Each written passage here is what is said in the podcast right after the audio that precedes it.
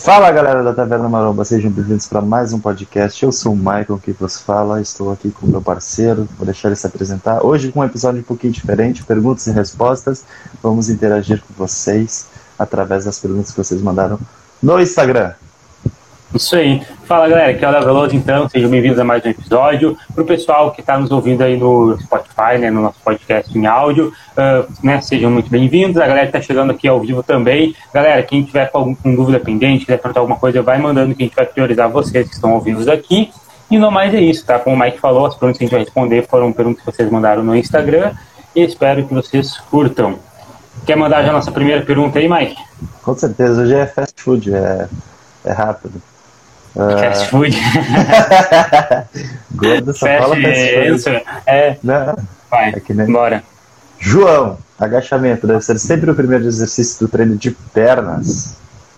E Ó, o João acabou de chegar na live, o João que mandou essa pergunta, mas ele mandou um pouco modificada, mas eu tive que deixar dessa maneira. Seguinte, uh, sobre o agachamento ser o primeiro exercício de pernas, né? Nem sempre, de fato, é necessário, né? Nem sempre é uma regra, é uma obrigação, tem que começar com agachamento. Mas aqui, na grande maioria das vezes, ele é o exercício principal do treino, né? Então faz sentido a gente colocar ele no começo do treino, já que a gente tem mais disposição, mais energia, mais concentração e tal. Mas qual seria talvez um momento que não seria legal colocar o agachamento como começo do treino? Talvez, por exemplo, um treino com ênfase posterior de coxa, que a gente sabe que o agachamento não recruta seguro para o muscular, talvez é, a gente vai começar com um stiff, um levantamento terra, alguma coisa assim. Então foi muito do objetivo, tá? Mas assim, se você treina para ganho de força, é, o agachamento é o exercício básico de força, você provavelmente vai querer colocar no começo. Se o seu foco é quadríceps, você provavelmente vai querer colocar no começo. Então, assim, não é uma regra, ok? Mas, assim, normalmente a gente utiliza o agachamento no começo do treino. O que, que tu acha, Mike? Depende. Depende do seu foco, do seu objetivo, como o Léo falou. Se você faz um treino uh, com ênfase em quadríceps, com certeza você vai começar pelo agachamento ou por um leg press, mas assim, eu pessoalmente, o agachamento para mim é padrão, é sempre o primeiro exercício, porque ele é um exercício básico, ele é um exercício composto, é um exercício que pega mais de uma articulação, mais de uma musculatura, é um exercício que exige muito, uh, uma intensidade muito alta, um, um esforço muito grande para a gente realizar ele. Então, pense assim, quanto mais uh, vamos dizer assim, mais complexo, mais difícil o exercício, mais energia tu vai ter que gastar nele. Ele tem que vir primeiro, porque você tem que estar com mais energia para realizar esse exercício. Então, é. para mim, agachamento não é regra, nunca, para mim, acho que no, no treinamento não existe nada que seja lei, porém, eu sempre vou começar com agachamento nos meus treinos. Tirando perfeito, o exemplo perfeito. que o Léo falou, né? Tipo, num treino Isso. posterior, é. treino de glúteo. Isso, é um treino com outro foco na necessidade, né? Bora né, lá então para nossa segunda pergunta, tá, galera? A gente vai tentar fazer a live dessa maneira bem mais dinâmica, respondendo rápido as perguntas, para ficar um conteúdo mais bacana para vocês também não ficar muito prolongado, tá? Vamos lá, o Vitor perguntou, ou Victor, não sei, tem um C ali no meio, não sei como pronuncia. Uh, como que calcula o que você gasta no dia? Ou seja, taxa metabólica basal, mais, por exemplo, o treino. Ou seja, o meu gasto calórico total. Mike, começa respondendo essa aí porque tu é o cara da dieta. Ideal. Mas o Mike, tem, o Mike segue dieta risca. Nossa. Ô meu, simples. Você vai subestimar, você vai ter, subestimar não, você vai estimar o seu gasto calórico uh, através de calculadoras que você vai achar na internet, onde vai ter cálculos como os de Harris Benedict, onde ele vai fazer um cálculo. Tu não vai precisar fazer matemática nenhuma, você só vai botar os seus dados, a uhum. sua idade, a seu nível de atividade física, uh, o nível de treinamento, e ela vai estimar um gasto calórico para você. Você estimou esse gasto calórico, a calculadora fez isso lá no Google para ti, você digitou calculadora Harris Benedict, não é a única, mas é a que eu mais uso.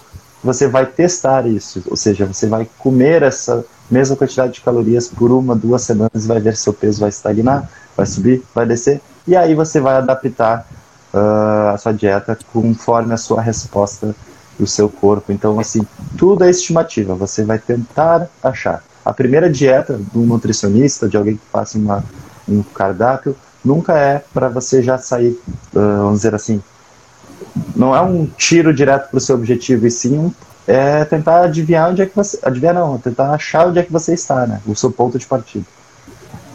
Perfeito, perfeito. Concordo, concordo 100%. Tem calculadoras que fazem isso de forma gratuita e super fácil na internet. Só jogar lá no Google. Não precisa nem escrever calculadora Harris Benedict, nem Mike falou. É só colocar assim, calculadora de gasto energético. É mais simples ainda. Isso. A primeira que aparecer provavelmente já vai ser do Harris Benedict, mas tanto faz, é tem outras formas que funcionam também. E aí só coloca o teu peso, tua altura, né, uh, feminino, masculino, quantas vezes você treina na semana, dá um, alguns padrões ali, né, alguns dados seus, ele vai estimar essas calorias. Você passa a comer aquelas calorias ali por cerca de 10 dias, 15 dias e vai acompanhando o peso. Ah, perdi peso, né, então não, não, não acertei naquela estimativa, aquele cálculo ah. da, daquela calculadora não foi tão fidedigno, posso subir talvez um pouquinho mais, enfim, depende do objetivo. Mas aí né, você vai testando, você vai aumentando ou diminuindo um pouco de acordo com o seu objetivo, baseado naquela estimativa que ela te deu. Então, ele é um ponto de partida, ok? Exatamente. Mas é isso, não tem mistério. Usar calculadoras online normalmente é a melhor saída, é uma boa estimativa, mais rápida, mais prática. É muito mais fácil do que você ter que ir numa máquina caríssima, num Sim, não, não tem e ela vai e, a, e ela vai fazer uma estimativa tanto quanto. Vai ser parecida, e, e, provavelmente vai ser é, muito parecida. Vai ter uma diferença de 100 calorias, sei lá, 50 é. calorias. Pouca coisa. Bora para a terceira pergunta, então. Uh, Ana, treino padrão de academia 3 de 12 e carga consolidada. E mais uma série com carga maior e menos repetições. É válido? Estou tentando adaptar o treino padrão da academia para fazer uma progressão de carga. Estou tentando adaptar o treino padrão da academia progredindo as cargas. Isso, tá. Entendi, entendi. Cara, vamos lá, assim, para a galera entender um pouco melhor o que, que ela está dizendo. Ah, basicamente, ela vai na academia, o professor passou o treino para ela de 3 de 12 padrão, e ela está tá, pensando em acrescentar mais uma série, entendeu, no exercício, porém com mais carga e menos repetições. Por exemplo, 3 de 12 e uma de 8 no final, quatro séries entendi, totais. Entendi. É, é válido, não é válido? Eu acho que não. Por quê? Se você ainda faz o treino padrão da academia, 3 de 2 e tal, provavelmente você é um iniciante. Então fazer quatro séries talvez não seja o momento talvez o que eu faria, manteria as três séries e talvez aumentaria a carga na última só, então. Faz, por exemplo, duas de 12 e uma de 8, uma de 10, entende? Ou você pode trabalhar com faixa também de repetições, né? Faz tudo, por exemplo, 3 de 8. Aí semana que vem com a mesma carga você tenta fazer tudo 3 de 9, 3 de 10. Vai progredindo as repetições. Aí chegou a 3 de 12 de novo, opa, aumenta a carga e volta, por exemplo, para 3 de 8. Mas a grande sim. questão é, uh, vale sim você tentar progredir a carga, pode sim fazer, por exemplo, na última série uma carga diferente, mais desafiadora e tal, é legal esse sistema, eu gosto bastante, mas né, uh, não entendendo o contexto todo, não entendendo quem é você, seu nível de treinamento e tal, não acho válido você simplesmente subir para quatro séries do nada. Porque, né, se você sobe quatro séries em todos os exercícios, no final de semana foi bastante série. Então é isso que a gente tem que considerar. A ideia é boa, mas a execução eu acho que dá para manter essas três que tem feito. Tá? Pega o que você já está fazendo e agora foca em progredir a carga no que você já tem feito. O que, que você acha, Mike? Eu acho que depende. É, Como assim? É difícil, é, né? Porque, por exemplo, eu tenho a experiência hoje de trabalhar na academia, a maioria das pessoas elas gastam séries, uh, vamos dizer assim, séries que não são de trabalho e elas contam como trabalho. Por exemplo, a Ana vai lá, a Ana tem três séries de 12, porém a primeira Ana vai fazer um aquecimento e ela já vai contar como primeira ah, série. Entendi. Aí a segunda ela vai subir mais um pouquinho, que ainda seria uma série de aquecimento, e ela vai contar como série de trabalho. E aí a Entendi. última, que é a série valendo, ela vai fazer 12. Isso é, cara, 80% é das pessoas iniciantes fazem isso na academia. E aí eu não acharia ruim ela pegar esse desafiar e fazer uma série a mais. Porém, é assim, ela tá. Ela poderia pegar e fazer uma série de aquecimento e contar como aquecimento, e aí sim fazer três séries, como o Léo falou, é o correto. Porém, uh, se ela pegar num exercício separado, pelo, sei lá, no agachamento livre, no leg press, e ela adicionar uma para fazer um top 7, vamos dizer assim, uma, que é a série que ela vai adicionar carga, até não acho problema. Mas eu preferiria instruir ela de aquece, não conta como série Sim. de treino, conta como séries de reconhecimento e aí faz sim as 3 de 12, como o Léo falou, muda essa faixa de repetições e tenha sempre um top 7. Pense na última série como a. Ou que tu vai fazer um pouquinho mais de repetições, ou, ou você vai botar mais carga. Isso, não precisa aumentar uma série, que nem ela está falando. Mas isso Perfeito. depende do que, que ela está fazendo, né? Porque quando vê, ela é. faz aquecimento normal e ela não faz esse erro. Não quer dizer que isso, ela faça. É. Né? Se ela já faz o aquecimento, mais 3 de 12, mais uma série, talvez fique muito é, iniciante, mas se ela considera nas três séries de meio que aquecimento, entendi o que você quis dizer. Ficou claro? Ficou claro, acho que a Ana vai entender. Olha só, uh, o Thiago mandou uma pergunta aqui, como ele está ao vivo, vamos priorizar aqui a resposta para ele. Opa! Olha, o que, que ele mandou? É válido treinar sete dias sem descanso corporal, ou seja, sete dias direto de treino, ou o corpo solicita um momento de descanso? Cara, então, vamos lá, como Oi, quer responder? Eu conheço o Tiagão. Uh, então, Tiagão, cara, nem atletas precisam treinar sete vezes na semana. Existem atletas que treinam sete vezes, e, e normalmente quem tem um alto volume de treino desse, normalmente nem é bodybuilder, são atletas de outros esportes, esportes olímpicos, onde tem uma carga de treino gigantesca, e mesmo assim eles têm descanso. Às vezes é numa periodização onde eles vão passar certa, sei lá, cerca de tantas semanas nesse ritmo mais intenso e depois eles vão reduzir. Imagina nós, meros mortais, frequentadores de academia, a gente precisa descansar. Uhum. Às vezes a gente não precisa treinar nem seis vezes, a gente pode treinar cinco. Uh, e quando eu digo assim, não, não precisa treinar sete vezes na semana, é não precisa fazer musculação sete vezes na semana. Porém, você deve sim se mexer sete vezes na semana, vamos dizer assim. No fim de semana, que seria teu descanso, eu acho válido tu ir fazer um cardio, sair com a gurizada, sair com a namorada, sei lá. Eu acho super válido. Porém, treinamento, musculação, se você é iniciante, você não precisa ir sete vezes na academia.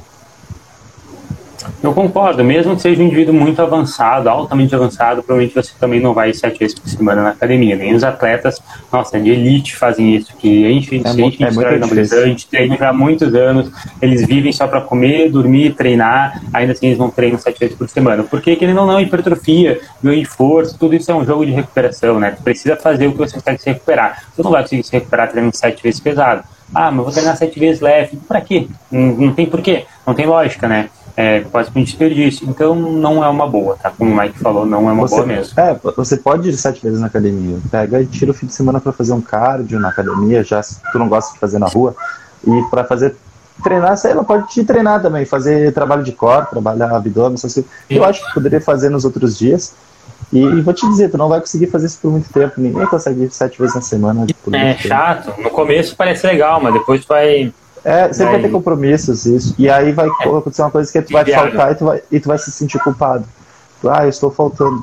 E na verdade você não deveria nem estar contando como uh, dia de trabalho isso, né? Perfeito, perfeito. Concordo, é, concordo. É, é, vou te mandar a próxima aqui. Qual a próxima? Rolite. É, tá certo? É, não sei como é que pronuncia isso, mas não sei. É, tava assim. Perdão é, para quem é, mandou. Hulit. Hulit. P7 conta como dois exercícios ou não? E lá. É, depende, depende muito, né? De qualquer maneira que você contar, vai estar tá certo, não significa que esteja errado, né? Mas como que eu gosto de considerar? Se a gente pegar dois exercícios que são muito parecidos, eu não vou contar como dois exercícios diferentes. Por exemplo, ah, eu fiz um bisete de rosca tá. direta com rosca alternada. Pô, é o mesmo movimento. É uma continuação da série. Então eu vou contar talvez uma série meia. É, talvez eu conte uma série meia. Ah, eu fiz um voador com um crucifixo. Ah, cara, ainda é muito similar, eu conto como uma continuação.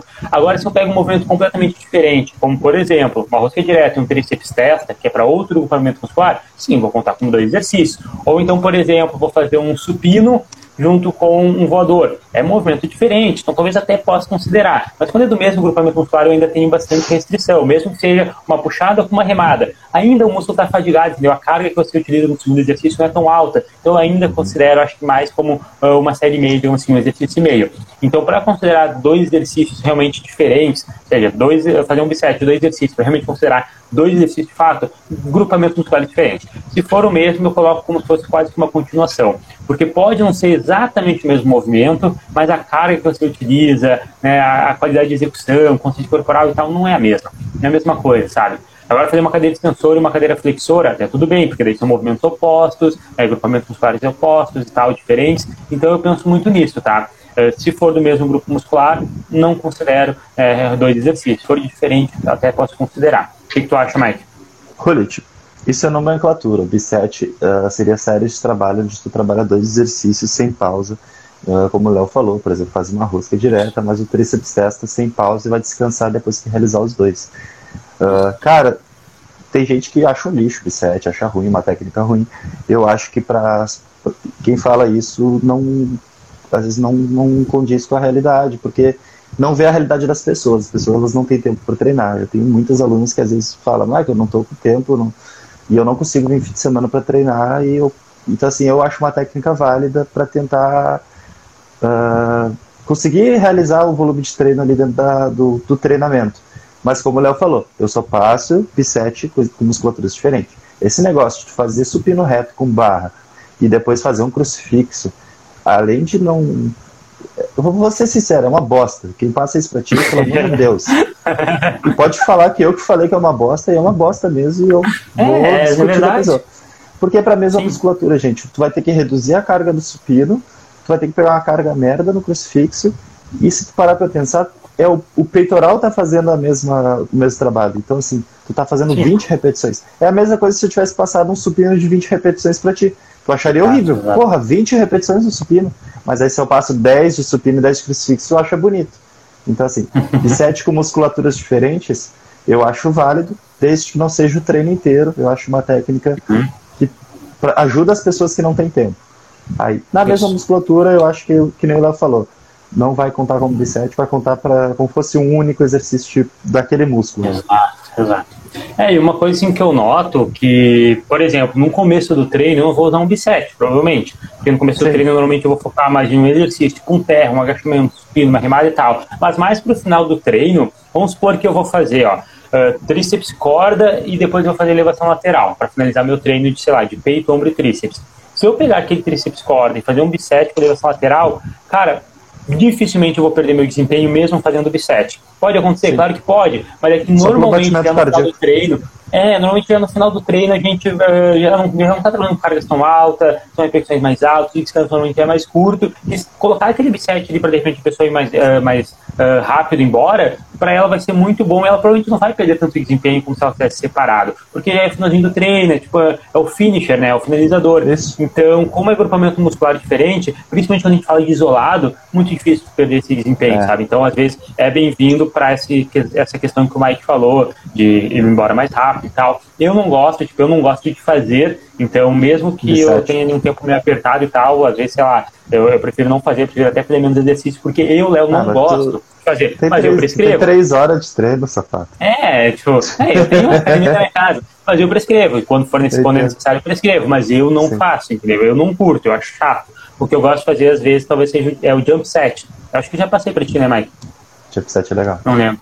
Jump set seria um bisect, só que com intervalo. Por exemplo, fiz uma série de tríceps e descansei um, dois minutos. Fiz uma elevação lateral, descansei um, dois minutos, voltei para tríceps corda. Aí é legal. Tá eu, eu prefiro. Porque para mim, realmente, fazer esse negócio assim, direto, sem parar, queimação e tal, eu não curto. Mas eu entendo que pode ser válido em alguns momentos, como o Mike falou.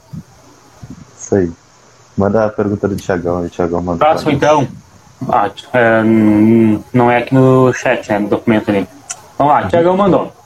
Qual grupo muscular o terra pega, o levantamento terra pega? E qual grupamento muscular é mais adequado a treinar junto? Então vamos lá, Mike. Para que, que é o terra? Que músculo ele pega? E devo treinar o terra com o quê? Com costas, Exerc... perna? Levantamento terra, pessoal. Levantamento terra é um exercício composto. Ele vai trabalhar mais de um grupamento muscular, porém, o músculo principal que vai trabalhar é o glúteo. Então, se você faz terra, você está treinando o glúteo. Claro que se você faz com uma técnica boa, da execução perfeita, não puxa só para a lombar, você estará fazendo um levantamento terra com glúteo. Ele trabalha também posteriores de coxa, uh, dependendo da variação, vai trabalhar quadríceps, fazendo um convencional, vai pegar adutor de coxa. Uh, então, assim, terra ele trabalha o corpo inteiro, vai trabalhar eleitores da coluna, vai trabalhar, vai ter trabalho de lombar, mas assim, o músculo principal, se tu perguntar assim, Michael, terra é para quê? É para glúteo. Mas eu também conto séries para posteriores. Uh, e aí, eu já acumulo na segunda pergunta, eu jogo sempre no dia de glúteo posterior. Treinos de glúteo posterior eu sempre começo com levantamento terra. É o contrário daquele da primeira pergunta. Agachamento deve ser o primeiro treino hum. de pernas? Depende. Se o foco é quadríceps, sim. Se o meu foco é posterior e glúteo, eu sempre começo pelo levantamento terra. Concordo, cara, mesma coisa, faço a mesma estratégia. E é isso, tá? O levantando terra ele é um exercício de membros inferiores, os membros superiores trabalham como isometria, né, estabilizadores, e se para para pensar, se a gente considera, sei lá, o terra de costas, a gente deveria considerar um agachamento frontal também de costas, porque ele pega tanto ali a estabilidade, requer tanta estabilidade de membros superiores, tanto quanto talvez um terra, né? Muito core, por exemplo, a gente contaria o agachamento frontal como abdominal, e não é realidade, né? O músculo trabalhar em isometria não significa que ele vai ter hipertrofia, Isso. então, significativa no caso. Então isso é importante a gente entender. Então eu coloco também no dia de pernas, já trabalhei colocando em dia de costas, e volta e meia ainda coloco, mas não por ser um exercício de costas, e sim para querer dar um segundo estímulo de posterior de coxa barra glúteos na semana. Então, por exemplo, eu já peguei um aluno meu que ele tinha já as pernas bem desenvolvidas, mas posterior não tanto. Então eu coloquei um dia de perna lá completo, e no dia de costas eu coloquei para ele começar com terra, que ele estimulava dois vezes por semana glúteo posterior, né, e e deu, era isso. E o quadríceps ficava só uma vez na semana, né, assim, mais isolado. Então é tranquilo, mas eu coloquei por esse objetivo. Então não é errado você colocar no dia de costas, mas deve entender que você está colocando aquele exercício ali não porque ele é um exercício de costas, e sim porque tu quer treinar, por exemplo, mais vezes perna na semana. Daria o mesmo resultado colocar o terra no dia de peito, terra no dia de ombro, entendeu? É a mesma coisa. Então, quando fala terra em costas, é também a mesma coisa de colocar tipo um agachamento de peito. Tá? É, soa tão parecido como. Tá? É importante a gente entender isso. É que antigamente então, era algo que as pessoas associavam muito levantamento de terra a, como fosse um exercício de costas por causa do movimento, de finalizar com as costas. E, e tu sentia a lombar estourando, porque é um exercício que trabalha muito lombar, mas como o Léo falou, trabalha em isometria. O músculo mesmo que faz ali, faz movimento, uh, querendo ou não, é o quadril que faz o movimento de encaixar o exercício, uh, é o glúteo, é o posterior, então assim, é um exercício para membros inferiores, né? Inclusive fazer daquele, daquela maneira que muita gente fazia, eu já, eu já eu fiz também uhum. né, por muito tempo, que é aquela hiperextensão de lombar no final, aquilo para pegar de uma lombar, aquilo é errado, galera, não é legal fazer. E também tu pegar a terra e aí no final do movimento tu jogar tua escápula para trás, isso também não é legal, porque a tua escápula tem que ficar né, nessa posição desde o começo. Se você está subindo sem a contração da escápula lá em cima, faz aquela, é, faz aquela contração, tipo uma rotação assim, também talvez você vai se machucar. Então muitas pessoas faziam isso, né? Pegava lá a barra e no final, contraía as costas, sentia as costas, ficava fazendo esse movimento no final. Sim. Então isso não é interessante, a gente tem que manter as curvaturas da coluna iguais, né? Como saiu e é como vai terminar. Se a gente ficar mexendo ela no meio do movimento, provavelmente vai se machucar. Então é isso. Boa. Manda a próxima aí, Mike. O Eduardo mandou para nós. Crucifixo, cauteres e pack deck fly. São exercícios semelhantes. Pack deck fly, pessoal, é o voador tá, da academia. É a máquina de voador. É, é o voador com o braço estendido, né? Isso. Uh, e aí, Léo, considera esses dois exercícios semelhantes? Claro, claro, eles são muito semelhantes, né, galera? É, é, só olhar, é nítido, é quase idênticos, mas tem algumas particularidades diferentes, né? Por exemplo, por se tratar de um exercício livre, o crucifixo, né, Palteres, o torque dele, o maior ponto de tensão, digamos assim, no músculo, é no final da excêntrica, quando a gente está com o halter lá embaixo, perto, na linha do peito. Né? Tanto é que se você falhar no crucifixo, o halter, você vai notar que você vai falhar nesse movimento. É aqui que você não vai conseguir mais levantar.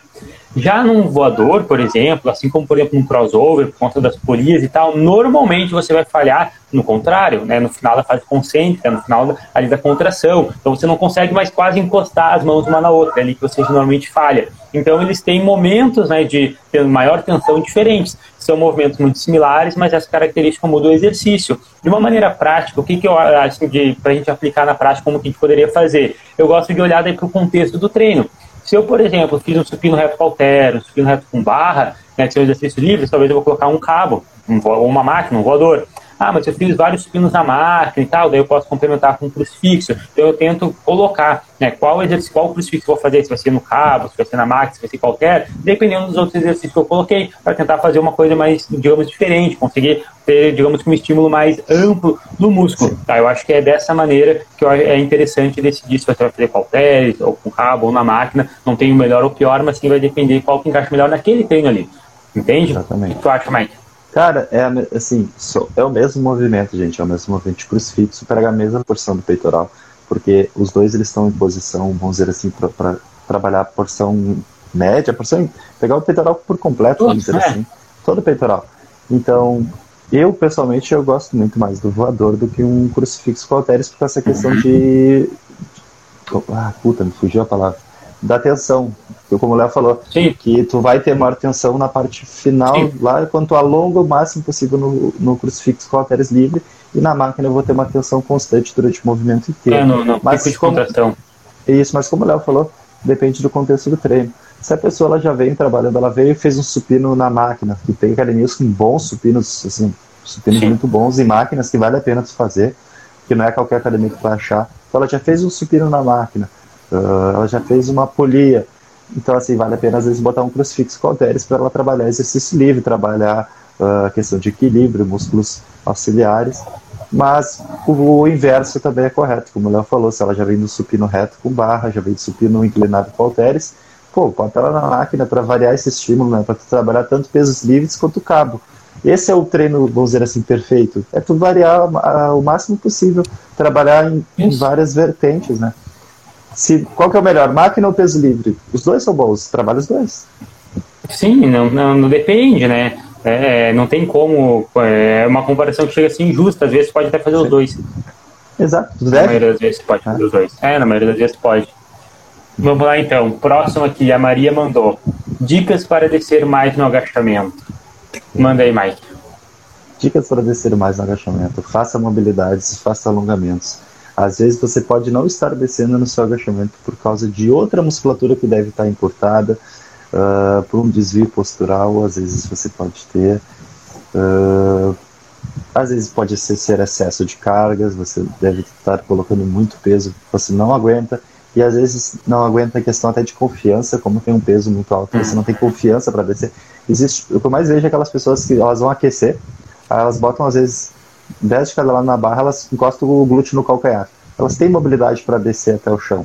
Não é falta de mobilidade no tornozelo, por exemplo. Elas têm essa mobilidade. Só que elas aumentam um pouquinho o peso, a cabeça delas já dá uma travada e ela já não consegue descer muito. Aí ela pede ajuda para alguém no agachamento, ela desce. Então, às vezes, é questão de confiança, às vezes precisa de uma gaiola uh, boa, uma academia boa, que tem uma gaiola com ajuste de segurança legal.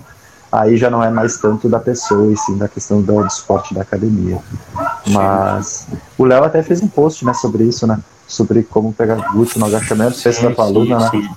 Pode poder ter falado. Sim, tem um post na. Isso, tem um post com a Bianca, galera, no meu feed do Insta, depois confiram, que eu passo de alguns exercícios de alongamentos, mobilidade bem rápidos sabe, bem uh, eficiente em pouco tempo, digamos assim, para melhorar essa parte de mobilidade, flexibilidade, como o Mike falou, que é o que impacta diretamente no, no, agachamento. Mas às vezes, como o Mike falou, às vezes você pode ter boa mobilidade, uma boa flexibilidade, mas o que te falta de repente é segurança, né, você está insegura, de repente fazer o um movimento com a amplitude, ou então a carga está muito exagerada, eu posso ter a melhor mobilidade do mundo, mas se eu colocar uma carga que eu não levanto, não vai, não, não vou descer. Não vai descer. Né, eu sei que eu vou conseguir subir. Então tem esse aspecto também. Uma outra dica que eu te daria, além de tudo isso, que é o básico, é o seguinte: na série de aquecimento, eu gosto muito, muito, muito de fazer pausas. Então, por exemplo, ah, vou fazer quatro séries para aquecer. As três primeiras eu vou fazer com uma pausa de dois, três segundos em cada repetição. Ao invés de fazer, por exemplo, uma série de 15 para aquecer, faz uma série de 6, uma série de 8, segurando em isometria na amplitude máxima lá que você consegue. Isso vai preparando o seu corpo para trabalhar naquela amplitude e muitas vezes nessa própria série você já vai tendo um ganho de mobilidade e trabalhando também essa parte de segurança. Então é uma coisa que comecei a aplicar nos meus treinos e eu gostei muito, tá? Então, em vez de fazer realmente 15, 20 repetições lá, eu pegava de a barra, colocava uns 10 de cada lado, fazia 5 com pausa. Colocava mais 10 cada lado, fazia 5 com pausa. Cara, isso vai melhorando bastante, tá? Então, é uma boa dica aí também que pode te ajudar. Fechamento com pausa ajuda demais. Uh, e aí, ajuda muito. Caio mandou pra nós. Obesidade versus saúde e aceitação. Qual a opinião de vocês? Vou repetir de novo. Obesidade versus saúde e aceitação, algo que está bem alta, principalmente agora quando começa Big Brother Brasil. Nem sei se eles estão falando sobre isso, né? Mas normalmente eles têm esse assunto. Eu, acho eu não, assisti, é. não, não assisti nada, não estou criticando quem assiste. Isso é entretenimento, cada um tem seu entretenimento. Sim. Uh, qual é a opinião Léo, sobre isso? Questão de obesidade, questão de aceitação. O que você, como profissional Cara, da saúde, é... educador, educador físico, reconhecido como profissional da saúde, tem a dizer sobre isso? Cara, eu acho que sim, essa parte de aceitação e tal é uma parte que eu não vou entrar, porque não, não tenho autoridade para falar disso, né? Isso aí pode envolver, talvez, enfim, aspectos psicológicos, mas a grande questão é sobre saúde, isso a gente pode afirmar. Obesidade é uma doença e é inegável. Né, isso é, é, é uma doença, não tem como. Está lá né, nas diretrizes e tal, já é considerado uma doença. E aí muitas vezes as pessoas vão alegar, ah, mas eu fiz meus exames e, por exemplo, deu tudo certo e tal. Isso ainda assim não invalida que você está doente, né, você tem uma doença. Querendo ou não, a gente tem dados mostrando que quem tem obesidade morre mais cedo, tem mais chances de desenvolver problemas cardiovasculares, diabetes, etc, etc. Então, a grande questão não é essa parte de aceitação, de aspecto estético, é um aspecto que realmente é um problema de saúde, que deve ser tratado como tal. Não, não é gordofobia ou alguma coisa assim, né, que muita gente acha. Não, não tem, é, é simplesmente uma doença, tá? O que, que você acha, Mike? Cara, a gente tem até um episódio pra, no nosso podcast que é Esporte de alto rendimento é saudável. Acho que era mais ou menos assim o título, eu não lembro. E a gente ah, fala que, que o, alto, né? o alto rendimento ele não é saudável. Então, assim, a gente não está dizendo que atletas de fisiculturismo são mais saudáveis que pessoas obesas. Até porque eles usam e abusam de drogas para ter alta performance. Eles usam e abusam de diuréticos e outros fármacos que fazem mal para a saúde. Tem atleta que usa drogas recreativas. Então, assim, um atleta não pode. O atleta tem que bater na boca dele antes de falar de um obeso, porque ele usa muito mais droga e tem muito mais risco na saúde que uma pessoa obesa. Isso falando de atletas abusers, tá? não de pessoas conscientes que fazem acompanhamento médico, fazem exames e dias. Mas sobre aceitação. Uh, eu acho que todo mundo tem o seu direito de dar a sua opinião. Esse negócio de, ah, você não pode falar sobre isso, para mim não existe. E assim, todo mundo tem que se aceitar. Questão assim, não é questão estética sobre a obesidade. A gente não está falando de estética, a gente está falando de doença. A OMS fala, a obesidade é uma doença crônica não transmissível. É uma doença. Meus exames estão em dias, porém você está em dia até agora. Aquilo é uma bomba relógio e quando estourar vai estourar tudo de uma vez só. Existem estudos que mostram que a questão da gordura em si, ela é uma glândula endócrina. Ah, eu não consigo falar isso. Então, assim, a própria, gordura, a, a própria gordura tem liberação hormonal. Então, assim, isso afeta todo o teu quadro hormonal. Então, assim, obesidade nunca vai ser saudável. Porém, a gente não pode olhar para a obesidade por questão estética. Ah, você tem que emagrecer porque você está feia. Não, você tem que emagrecer porque você está doente. Você tem que melhorar a sua saúde. E, e melhorar a saúde não é ficar shapeado, tá, gente? É só ficar uhum. com níveis de percentual de gordura dentro do padrão e ter uma atividade, vamos dizer assim, uma rotina de exercícios físicos, né? Mas acho que é isso. Perfeito, perfeito.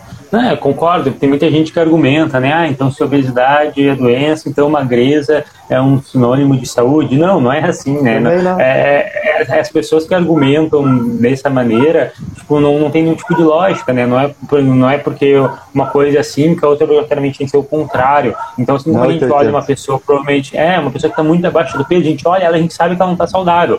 A gente vai incentivar ela a treinar peso, etc, etc. Assim, uma pessoa que está com obesidade, ela vai ter que perder peso por questões de saúde, né? E não envolve estética, a gente não está falando de estética, né? É realmente uma questão puramente de saúde. A estética, enfim, cada um sabe como que deseja Cada um tem a sua corpo, estética, mas... né? Cada um tem Sim. seu gosto, então é de menos. Sim. Uh... Mike, por exemplo, gosta de ser gordo. e pior que quando eu vacilo no meu off, acabo, o off, off não existe, né? Quando eu fico gordo, o eu acabo, o POTS, quando eu acabo vacilando na dieta, eu minha pressão sobe, porque eu já tenho tendência questão de família. Então, assim, é, eu, sou um cara, é, eu, sou, eu sou um cara que tem que me manter controlado na dieta. Manda a próxima para nós, A próxima, vamos lá. A Beatriz mandou: mostra as melhores variações para tríceps. Cara. Hum. Mostra assim, aí, Mike. é difícil, não tem como demonstrar, ainda mais por não, áudio. Até, até acho legal, mas uma coisa para que acho legal até para Bia. Uh, cuide bastante o ponto de onde o cotovelo ele está para fazer tríceps. Faça o básico, faça polia, seja corda, seja barra na polia, onde o cotovelo fica do lado do seu corpo. Faça exercício onde o seu cotovelo esteja em outra posição elevada, seja um tríceps testa, seja um francês, onde você vai trabalhar o cotovelo em outra posição para dar uma ênfase maior em outra parte do tríceps. E cuide de variações que talvez você veja na internet, que eu já ouvi, na, eu já ouvi lá na academia. Não é criticando nem nada, uh, mas acho que a pessoa não se ligou. Ela botou um banco para fazer um tríceps deitado na polia. Eu acho que vamos tentar tá. visualizar isso. Então ela botou um banco tá. de supina, aqueles bancos móveis, na polia. Tá. E ela botou tá. a, a polia em cima. E ela ficou deitada com a cabeça virada para frente, ou seja, e aí, e aí ela fez um tríceps, só que ela não se ligou que o cotovelo dela ficou do lado do corpo. Então ela estava fazendo a mesma coisa se ela estivesse fazendo em pé. Só que ela teve o trabalho de pegar um banco, pegar um step, um trabalho de tirar a polia, talvez ela pegou menos carga, porque a posição era estranha. E ela teve uhum. o mesmo efeito se tivesse feito em pé, porque o cotovelo está do lado do corpo, então ela estava fazendo o mesmo exercício Talvez se ela tem alguma Exato. dor em alguma articulação ou outra, e talvez estraga livre, ok. Hum. Eu acho que não, não eu, acho que ela foi uma, eu acho que é uma variação que ela viu em algum lugar e ela tentou é. replicar. Outro, outro erro que a galera faz muito é o tríceps coice, né, na mesma altura do seu ombro. Na hora que você Isso, se inclina, é a mesma coisa ela assim, fica na, na, altura da tua cabeça, vai virar a mesma coisa que ficar em pé. Então, por exemplo, o tríceps coice, for fazer na polia, tem que ser embaixo mas eu prefiro sempre com altero. Acho que é, eu, eu me sinto mais confortável e na polia eu acho que é difícil progredir. Mas enfim, a grande questão é, uh, é isso que o Mike falou, as melhores variações de tríceps vão ser as que, que envolvem uh, normalmente uma posição diferente do seu ombro, do seu cotovelo. Então, por exemplo, o que, que seria um treino muito bom de tríceps, na minha opinião? Seria um exercício que a gente vai fazer o tríceps com o cotovelo para cima, por exemplo, o ombro para cima, por exemplo, um francês, um testa. Um exercício que a gente mantém o cotovelo próximo do corpo, ao lado do corpo, por exemplo, uma corda, um tríceps pulley. E talvez um exercício que o cotovelo fique atrás do corpo, como um tríceps coice. Então, esses exemplos, por exemplo, é um exercício, sim, é um treino, eu acho completo, que vai ativar todas as porções do tríceps, porque ele, ele tem porções diferentes, né? São cabeças diferentes. Por exemplo, a cabeça longa, a gente não recruta tanto ela, recruta quase nada, na verdade, não tem hipertrofia nela, no supino, por exemplo. Né? Uns exercícios de empurrar padrão, faz um tríceps testa, tem. Então, por isso que normalmente a gente vê muito mais prescrições de testa, francês, do que de outros exercícios, porque aquela porção tríceps, normalmente isso, nos outros exercícios a gente não consegue recrutar muito bem. Agora, a cabeça lateral, que por exemplo, um corda, um tríceps isso aí no supino, paralelo, flexão, isso pega também. Tudo. Então, normalmente o volume de teste francês, né, eu gosto de deixar mais alto. Então, assim, as melhores variações vai ser essas variações de posição, mas eu daria um ênfase maior na, no volume de exercícios com a posição do braço para cima, como francês ou testa. Eu acho que é o que é, né, consegue trabalhar de uma maneira mais isolada esse músculo, já que em outros exercícios, principalmente compostos, não tem tanta exigência. Perfeito, perfeito. Ou, não, tem, não tem mistério. Manda a próxima aí. Gabriel. Não tem mistério. O que você acha sobre turquesterone? Eu acho que isso deve ser um pré-hormonal ou algum remédio que vende no Xvideos é uma planta. dizendo que vai aumentar. Ah, então eu corrigi. É uma, é uma planta, eu acho, não é? Ah, não, deve ser esse remédio de promete aumentar a testosterona é. do cara. Ah, não, é, isso é. É um buster de testosterona. Que, é. Uh, aqui, ó, aumenta a força, o ganho de massa magra, melhora a função cardíaca, potencializa a queima de gordura e previne a ruptura muscular pós-treino. E melhora a função erétil. Eu queria saber o que, que era. Deixa eu ver aqui. Não, o que você acha? Uh, é encontrado insetos. Cara, é um remédio que, que promete é, aumentar a testosterona naturalmente. Com certeza. Não funciona, não funciona, não funciona. Não. Eu acho que a gente tem. Mandei. Pode, pode falar. Não, não, continua. Ah, tá. Eu acho que, uma vez que eu estudei isso, eu acho que tem um único estudo que mostra que aumenta texto, se eu não me engano, mas é em rato, uma coisa assim, tipo, não, não tem lógica não, não funciona, tá, galera? Tudo que promete aumentar a testosterona, que não seja um esteroide anabolizante, não vai funcionar, né? Porque se fosse assim, não, não precisaria utilizar esteroides anabolizantes. Então, para aumentar a testo, na verdade, mesmo de forma natural, também é muito fácil, é que a pessoa não quer fazer o básico, é dormir bem, é gerenciar o estresse, é comer bem, é treinar pesado. É, é, é, só fazer o básico, mas aí a pessoa não quer fazer o básico, mas ela quer um suplemento para fazer isso, né? Então não é assim que as coisas funcionam, tá? E é isso, Gabriel. Não funciona, tá?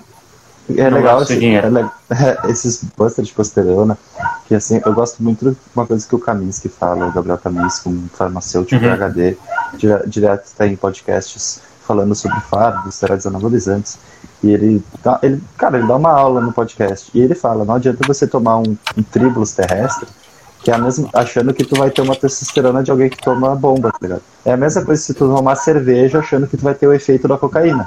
Uma coisa é diferente da outra. Ele fala isso, eu estou replicando. Eu achei muito bom. Assim, um tribulus vai melhorar a tua disposição, a tua libido, vai, vai melhorar, tu vai se sentir melhor, talvez tu treine melhor por causa do tribulus, da maca peruana. Uh, mas assim, você não vai ter o mesmo efeito que tomar uma dura pistão, tomar um, um. E não queira ter se você não está pronto para isso. E se Exato. você quer. Então, assim, booster de testosterona jamais. Tá se sentindo mal, tem grana sobrando, tá com descansaço, vai no médico ver como é que tá a tua saúde e talvez invista num tribus, em alguma coisa. Se você quer ter uma, uma qualidade de vida um pouquinho melhor e tu tem dinheiro sobrando para isso. Eu não gastaria meu dinheiro com isso. Tá? Eu Uma informação é também. Pode falar, pode falar. Não, é caro pra cacete, eu ia dizer. É, não, cara, não funciona. Uma informação interessante também, eu vi um doutor um dia desse postando, aí eu abri lá o artigo, mas eu só li o resumo, não li todo o artigo, então não tenho certeza dos dados, mas é mostrando que quem pegou uh, Covid Uh, a maioria dos. A maioria não, desculpa, não tenho certeza do número. Algumas pessoas, mas eu não sei, mas eu acho que é um número considerável, tiveram uma diminuição dos níveis de testosterona e mesmo sete meses depois, cerca de 50% ainda não retornaram aos níveis normais. Estão como uhum. se estivesse com deficiência de texto. Então, é uma coisa que pode ser interessante é, realmente fazer, sabe? Uh, por exemplo, eu vi muitos relatos pessoas que pegaram Covid e até hoje não conseguiram engrenar nos treinos, não estão sentindo forte ainda, estão com disposição e tal. Vai saber se não é isso, sabe? Vale a pena investigar. Se tiver principalmente um convênio e tal. Interessante isso aí. Pô, sete meses passou e mais 50% uh, não retornaram ainda aos níveis normais. Faz um exame de testosterona, não é caro. E... ah, eu, eu não tinha visto a última pergunta. Mas como é que tu sabe na carta que já fez o exame de texto? Eu? Eu já. A minha deu. Não interessa a minha. é, sig... é sigilosa. O Léo é safado. Porque... O Léo é safado porque ele sabe, eu já mandei para meus amigos. Deu mais jeito meu. Manda aí a pergunta Eu nunca fiz meu exame, nunca vi, nunca vi exame de texto. Nunca fiz, nunca fiz, mas eu quero fazer, cara, tem curiosidade. Eu sei que tá normal, mas é sempre é. bom fazer. E, não, é até legal então, falar lá. pro pessoal, é, um, só um ponto, uh, exame de testosterona, um, um homem saudável tem que ter 300 a 900, uh, normalmente, o número lá, o marcador da testosterona. É. Mas assim, Sim. o cara pode ter 300, que seria o mínimo, e ter uma qualidade de vida ótima, não ter Sim. sintomas de testosterona baixa. Quer dizer que ele, ele lida muito bem com a testosterona que ele tem, mesmo sendo pouco. E pode ter um uhum. cara com 500, 600, que é uma testosterona boa, que tenha sintomas de fadiga, sintomas de libido mais baixo, porque ele não lida tão bem com a testosterona. Então não se apegue tanto ao Exato. número quando fizer o exame, se um dia vocês forem fazer o exame, mas se apegue sim aos sintomas, a sua qualidade de vida, a sua libido, a sua disposição. Tá? E procure um médico. Isso, e a questão de resultado estético é a mesma coisa, né? Quanto mais uhum. texto né, dentro da faixa recomendada natural, que vai ter mais é evolução. Às vezes a pessoa pode ter 900 e ela não tem uma hipertrofia tão boa como, por exemplo, quem tem 200, 200 não, tipo 300, 400, alguma coisa assim. Ah, então, isso varia muito. Já vi até uh, homens naturais pegando a mil na, na marca, nos marcadores de é, texto, mas não significa que vai ter mais resultado. É, mas não, a pessoa não tem é, um resultado mais satisfatório e tal. Até porque, né, mil, 900 para mim tal, não é assim tão significativo, não é super fisiológico, tá? O relógio bugou aqui. Mas vamos lá então, para a última pergunta. O Matheus perguntou: qual o impacto, não acredito, qual o impacto de beber um kit no final de semana em meu shape? Aí eu vou deixar com o Mike, porque o Mike que manja de bebida, o Mike que manja ah, disso aí. Eu vou aproveitar que a Paty, minha namorada, tá no chat, eu vou perguntar pra ela que qual é o efeito. Ela que bebe. Ah, mas ela não bebe kit, ela só bebe cerveja. Uh, é, cara, um kit é muita coisa, né? O que, que é um kit? Não é um energético, uma vodka? É muita coisa, né, cara? É, é um, destilado, é... é... um destilado com algum energético. Se Isso. for literalmente um, né, um kit, kit é, é, é, vai morrer. Mas eu acho ah, que se beber socialmente. Morrer não né? vai. Não sei. Cara, eu tenho, eu tenho post sobre bebida no meu perfil, se quiserem depois passar lá e dar uma procurada. Tem um post sobre kit. Como beber kit de ficar no Só procurar. Mas assim, é. cara, o impacto depende. Tipo assim, uh, se tu tiver em cut, numa dieta de déficit calórico, com certeza vai, vai estragar, meu, tua dieta. Vai estragar porque tu vai estragar o, o consumo calórico total da tua semana. Mas se tu tiver num, num never, numa, numa dieta que tu não liga pra porra nenhuma, tá com um shape legalzinho e pra ti tá bom, talvez tomar uns 3, 4 copos de kit não vai te fazer diferença nenhuma. Se isso é só num sábado, eu acho legal, cara, uma vez por mês, uma vez a cada duas semanas. Isso eu tô falando para pessoas que a academia não é o, o, foco dela, entendeu? É só algo recreativo. Mas Exato. todo fim de semana, e às vezes o fim de semana inteiro, e filho, não, não tem milagre. Não, né? Tu não pode querer, é, eu, eu acho que... querer tudo e não pagar o preço pelas coisas. O impacto ele vai ser muito proporcional à frequência e o quanto você planeja isso também. Né? Por exemplo, ah, se eu bebo é, se eu vou beber, sei lá, um kit no final de semana duas vezes no ano, eu nem preciso me importar com shape, não vai mudar significativo. Pode beber muito que provavelmente não vai dar nada. Talvez ele dê uma embaçada e em dois, três dias você recupere algo assim. Mas agora se é uma coisa muito regular e aí você não planeja, é complicado. Porque mesmo que seja algo regular, tem mais ah, vou beber todo final de semana, vamos supor que é um copo. Você contabilizou as calorias do energético, as calorias, por exemplo, do destilado, e você vai diminuir essas calorias para consumir aquela bebida alcoólica, algo assim, provavelmente não vai ter impacto nenhum. Entende? Então, se você planejar bem, o impacto ele é mínimo, na verdade não é nenhum, tá? Ele é mínimo e também vai depender muito da frequência. Isso. Ou faz que nem eu, Mateu Bulgaro. Chuta o balde três vezes no ano e deu, foda-se. O Léo vai, dizer que não, é, vai dizer que não é saudável, mas azar. Três vezes no ano. Quero ver teus exames, quero ver teus exames. Faça teu exame de texto, então, gente ver se tá saudável. Aí depois fica com, a, com o colesterol zoado por causa do álcool. Não sabe. É, não, mas é assim, o, o quanto menos tu, tu, consumir, digamos, de uma maneira exagerada, melhor. Entendeu? Porque se você consome de uma maneira muito exagerada, todo final de semana, toda vez no mês, é, é um indício de que talvez sua dieta não está bem planejada, de que tem alguma coisa aí talvez errada, sabe? Então, se você não consegue consumir tá, de uma maneira mais moderada, frequente, aí realmente né, tem que pensar em uma, um planejamento melhor. Isso. Tranquilo?